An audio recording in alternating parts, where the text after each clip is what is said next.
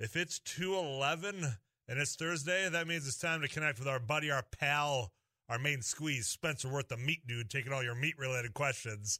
This is brought to you by All Saugers. You can find them on Main Drag in Audubon, Minnesota. Did you like being called our main squeeze, Spencer? Yeah, yeah, I thought that was a little weird, but you know, to each their own. I Uh, yeah, I'll just throw it on the wall and see if it sticks. I don't know. We got something going here on our afternoons. I had questions waiting for you uh, again, like overnight. So uh, let's dive on in uh, to uh, those after I make the right click here. Uh, Tyler, question for the meat dude: What is a brisket burger? Is it better than regular hamburger? So you see certain cuts marketed as as burger, brisket, sirloin, chuck.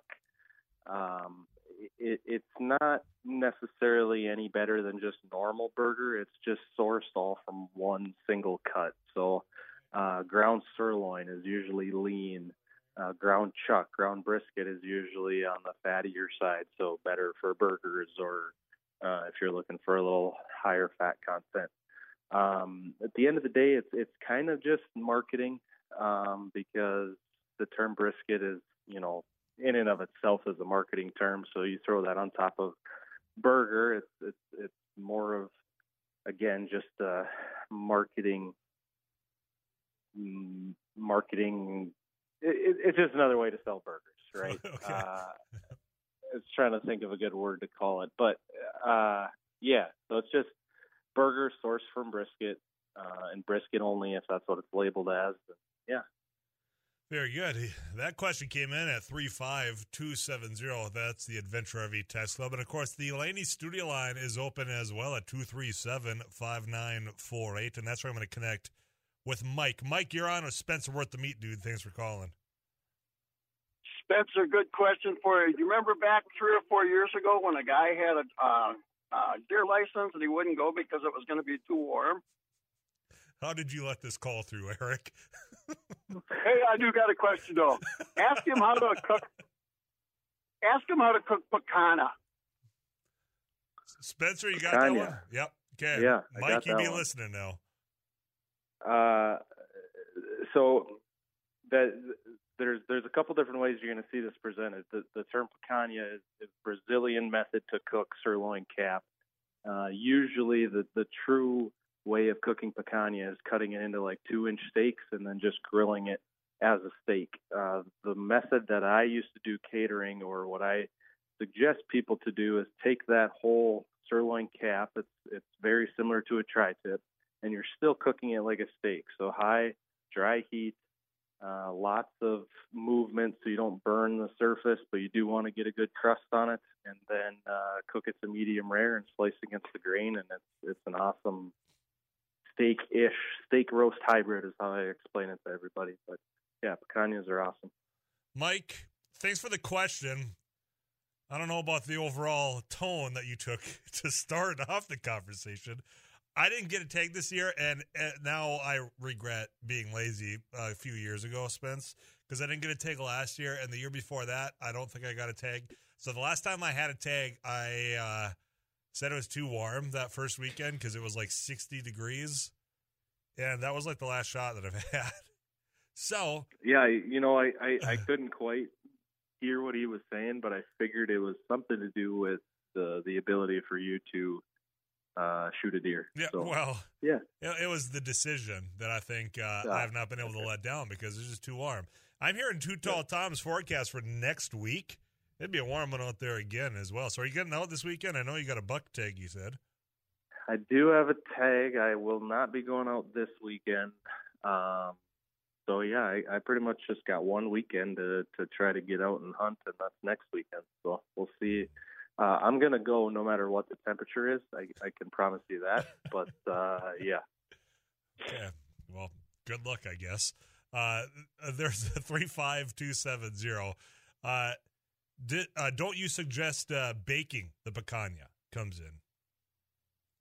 Uh, you can, but what I would do if you're going to bake it is, is uh, still sear it and then throw it in the oven to finish it. That's another great way to do it. But no matter what, you're going to want to sear it, whether we're reverse searing it or just the normal method of searing first and then coming up to temp in an oven. Um, that's a great way to do it too. Yeah. 35270. That's where you're sending in all these questions to Spencer Wirt the Meat Dude. I want to thank All Slaughter Meats for giving us an opportunity every Thursday to have your questions answered. This one uh, was about the low and slow process, cooking the fattest uh, cuts of meat it's still coming out dry. And the, the one that they had suggested was a, a seasoned beef chuck or a brisket, saying, like, look, I'm doing the low and slow. It's fatty, but it's still coming out dry. Can you help me out? Um, there's there's so many variables with cooking, and what it's really going to come down to is uh, temperatures. Um, the the low and slow method is is your is the way to go, but are you are you extending that cooking period for too long? Um, wrapping, as we talked, I'm pretty sure that was last week that we got the new term brought up when it comes to brisket, the the Texas something. I don't the remember. Texas cheat. I remember that one. The Texas cheat. Yeah. So that that right there, wrapping something in tinfoil in the middle of the cook usually once you're done smoking. That's specific to smoking. But even if you're cooking a chuck roast at home, right? That's what's so great about crock pots is because they seal and trap all the humidity and moisture in there. So if you're roasting a, a chuck roast in your oven, for instance, just out in the open, you're going to need something to trap that humidity. Um, and by trapping that humidity, you're uh, you're you're increasing the time that it takes to rent or decreasing the time that it takes to render down that collagen, and then you're still salvaging the fat that's inside. And this also comes into the conversation of why it's important to sear everything when we're specifically talking about a chuck roast, because again, if you don't have a crust on the outside of that meat, you cook it low and slow, it's just out in the open, that fat will render down and end up in the bottom of your pan or the bottom of whatever it is that you're cooking in.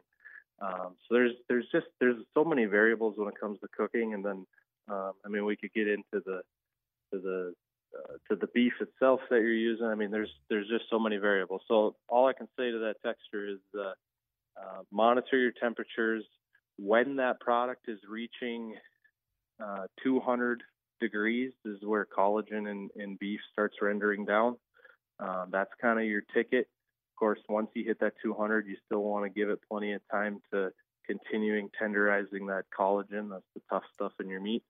Um, and yeah, you know it, that that that's the ticket. There you go. Monitor, monitor. Hope you're taking notes out there, Texter. Tyler, question for the meat dude. In regards to frozen burger, is it true that pork fat goes rancid faster than beef fat? Yep, yep, hundred uh, percent. Pork, in and of itself, specifically fat, is always the thing that goes rancid first. Uh, it does. The, the, fatty acid profile of beef versus pork is drastically different, and and um, you know I don't like the term rancid. I don't like the term spoiled. I don't like those terms when we're talking about meat. But you will see off flavors in pork way before you do beef. Why don't you like the term rancid? Because it's up for debate. It's not. You can't. You can't throw a chunk of meat on the table and say this is rancid. You know, because somebody else could say, "Well, I've ate worse." okay, that's all I needed to know. Three five two seven zero is the Adventure RV Text Club. Uh, Spencer Wirt is the meat dude. I had an opportunity last night. Uh, my one of my older brothers and I just randomly went out, got caught up. We hadn't seen each other in a little while. We decided we are going to go have supper, and the place we went had meat raffle, and we ended up with four pounds of bacon. Man, and tell me that's not a win. Oh, 100 percent. That's yeah. awesome. You come home with the bacon; it's already pre-sliced. Now that's the key. You go out there. My question for you is: If you go win a meat raffle, do you like the slab of bacon that you slice yourself because you got the tools, or do you want a pre-slice for you? Yeah, probably pre-sliced. Yeah, I'm there with I think you. that's the way to go. Uh, I think your average, I think your average meat consumer doesn't have a slicer at home either, so you're probably going to want pre-sliced stuff. But correct, yeah. that's where I'm at. But we have, uh, yeah, now four pounds of bacon to play around with, so I'm looking forward to that. And to the uh, raffle uh, individuals out there, thank you for doing that. Spence, anything else before I let you go, man? I, I don't have anything on my end. No, good luck to uh, deer hunters this weekend. Um, and yeah, that's that's that's all I got. Very good. I suspect next week we'll be talking about venison recipes. How's that sound? Sounds good. All right, you take care, man. Good luck out there. Spencer Wirt, the meat dude, every week at this time. That conversation is brought to you by Allsauger Meats. You can find them run a main drag in Audubon, Minnesota. In fact, I follow them on social media, and if you haven't yet, why aren't you? I think they just uh, announced that they got a new website as well, so you can go check out all the latest of what they've got out there before you make the drive if you are heading east on Highway 10 from right here in the metro area.